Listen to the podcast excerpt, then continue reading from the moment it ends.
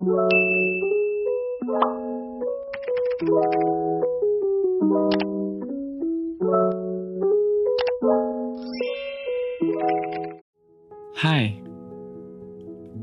balik lagi dengan gua Bimo, di mana ini sudah menjadi rutinitas gua untuk nemenin maybe waktu kalian ketika sedang tidak ngapa-ngapain, atau mungkin hanya sekedar pengen ngedengerin podcast ini sesudah ataupun sebelum waktu tidur kalian.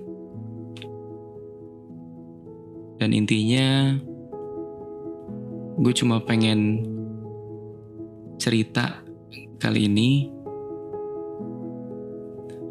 di segmen yang di mana yang paling gue nggak suka sebenarnya sih. Oke, sebelumnya gimana kabar kalian? sehat. Ini baru bulan pertama loh di, ta di tahun 2022. Kira-kira apa sih yang mungkin kalian udah mulai lakuin di beberapa rencana kalian? Atau cuma akhirnya jadi wacana belaka? Mudah-mudahan kita semua selalu diberi kesehatan. Maupun dari keluarga, atau orang-orang tersayang. Ya intinya semua orang terdekat buat kalian. Oke. Hari ini mungkin sedikit agak mengecewakan ya. Karena gue di sini ngebawain segmen kali ini gue cuman bawainnya sendirian karena alasan pekerjaan gue yang mungkin buat gue harus pisah ranjang sama Feby. Tapi ini bukan jadi suatu hambatan yang mungkin membuat podcast ini jadi berhenti bercerita atau berhenti ngebacot sedikitnya. anyway, um, kenapa gue harus pisah ranjang sama Feby? Karena ada beberapa hal yang mungkin gue bisa akhirnya meninggalkan Feby dari tempat asal gue menuju kota tujuan gue yang sekarang di mana gue bakal stay lama yang lumayan lama mungkin dan masih belum tahu juga kapan sih bakal balik lagi ke asal gue Ya intinya di sini gue lagi ngerancang beberapa tahap nilai-nilai kehidupan gue, anjay.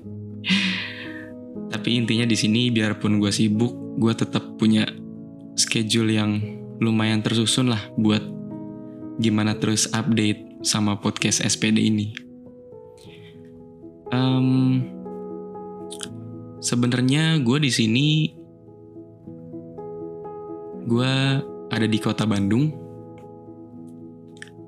Alasan gue ke sini tuh karena alhamdulillahnya gue dikasih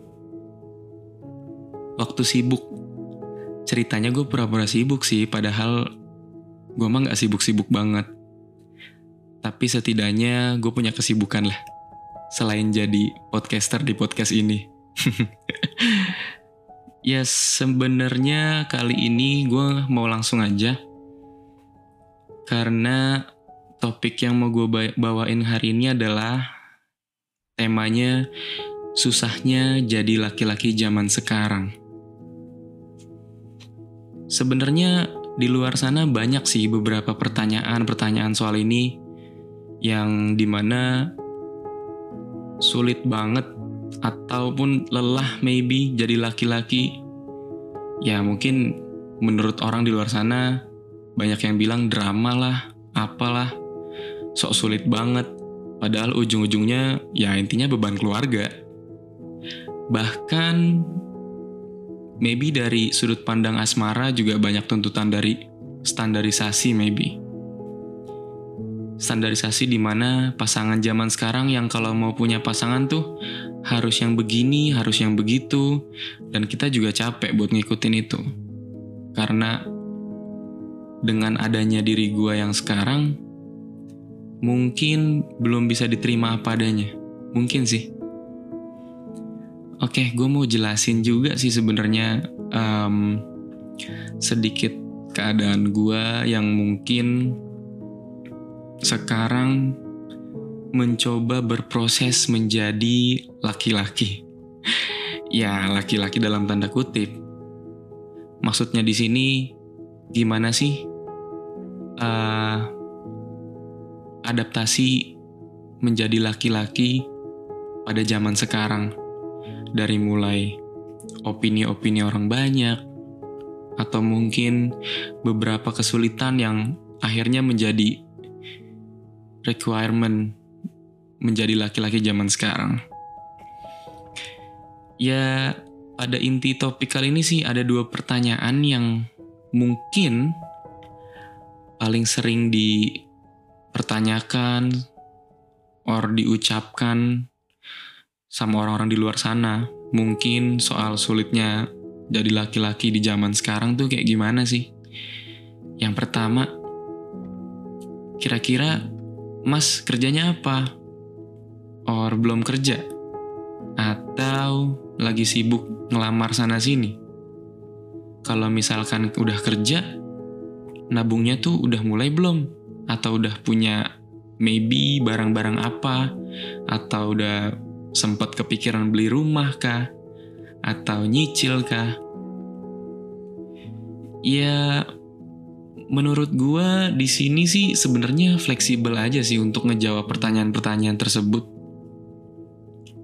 karena bagaimanapun pertanyaan itu akhirnya nyampe di telinga kita, ya kita harus terima.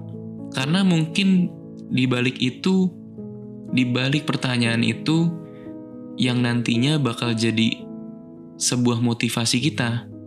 Mungkin sekarang jatuhnya ngedimen buat diri kita tuh kayak, aduh anjir keadaan kayak gini, gue harus kayak gimana, gue buntu, I have nothing.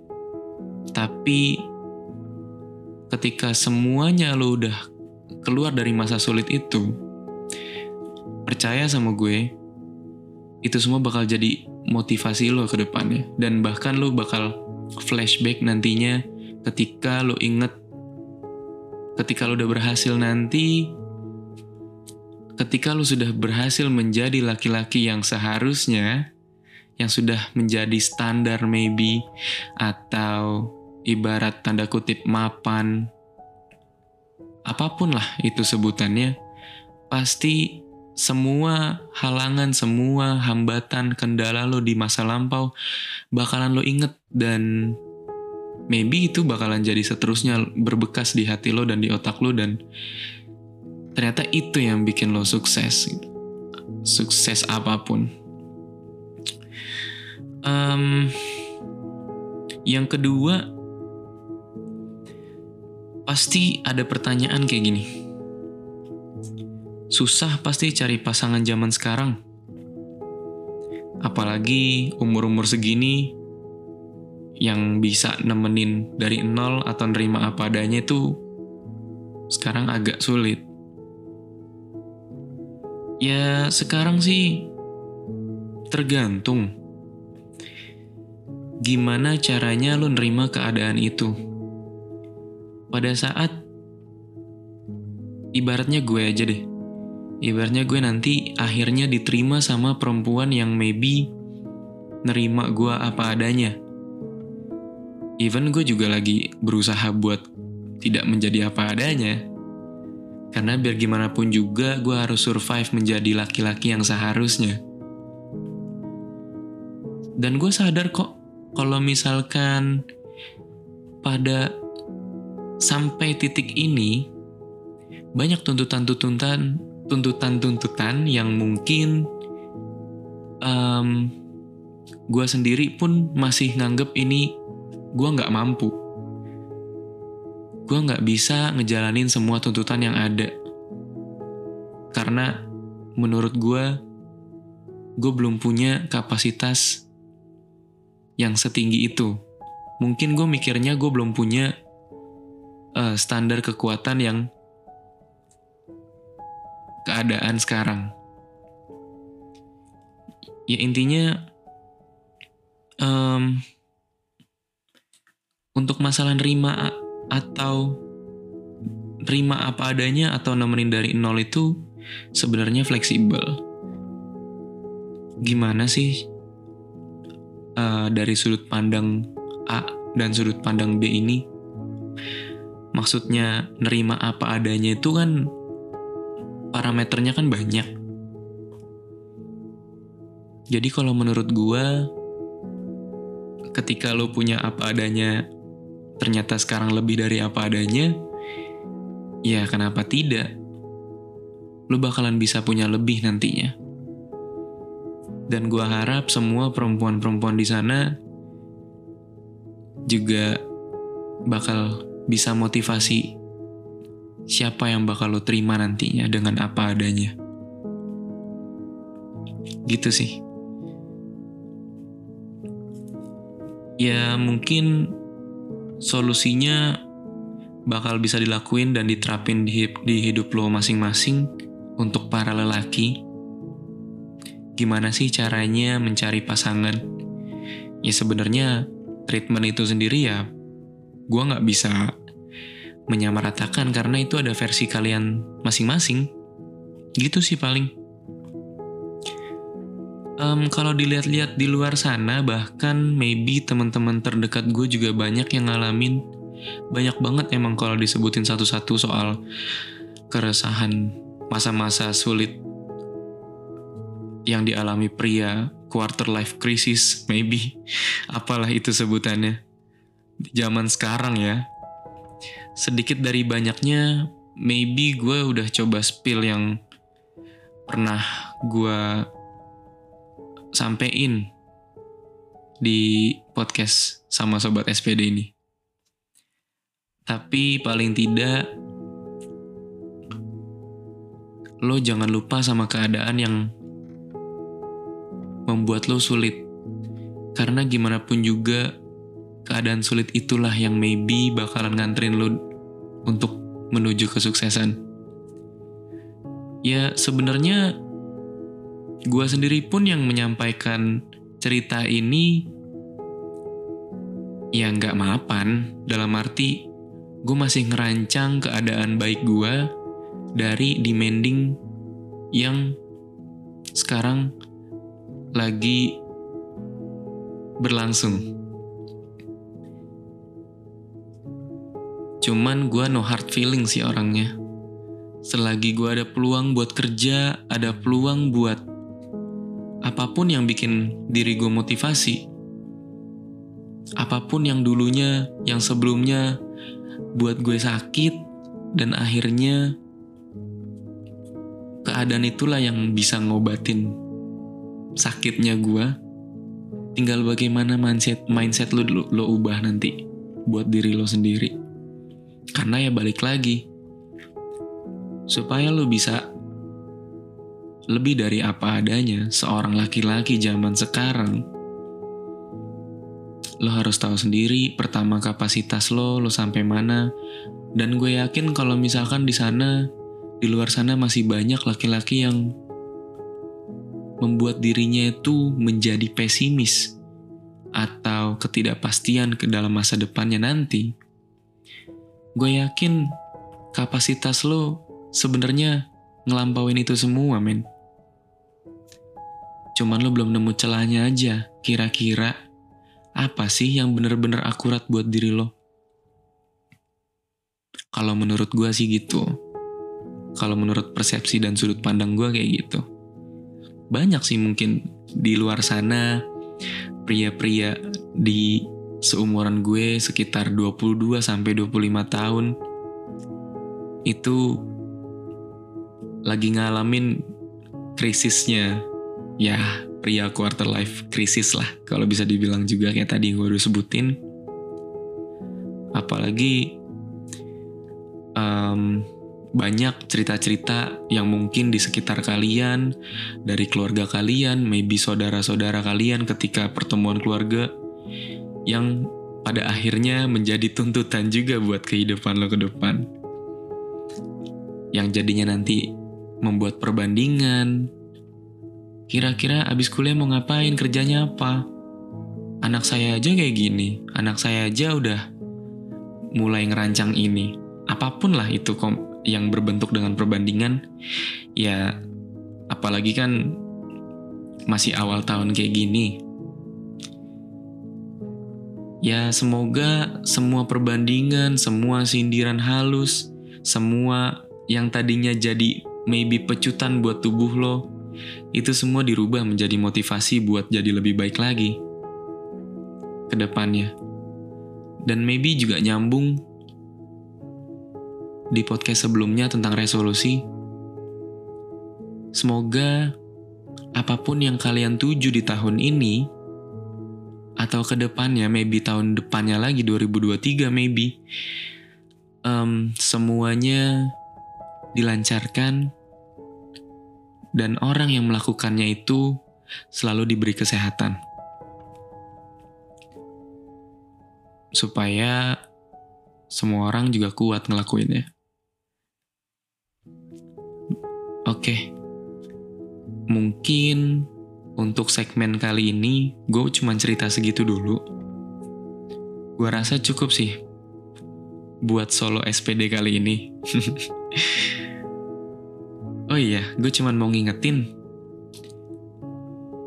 Di hari Jumat nanti kalian bakal ditemenin sama Feby yang juga bawain podcastnya sendiri.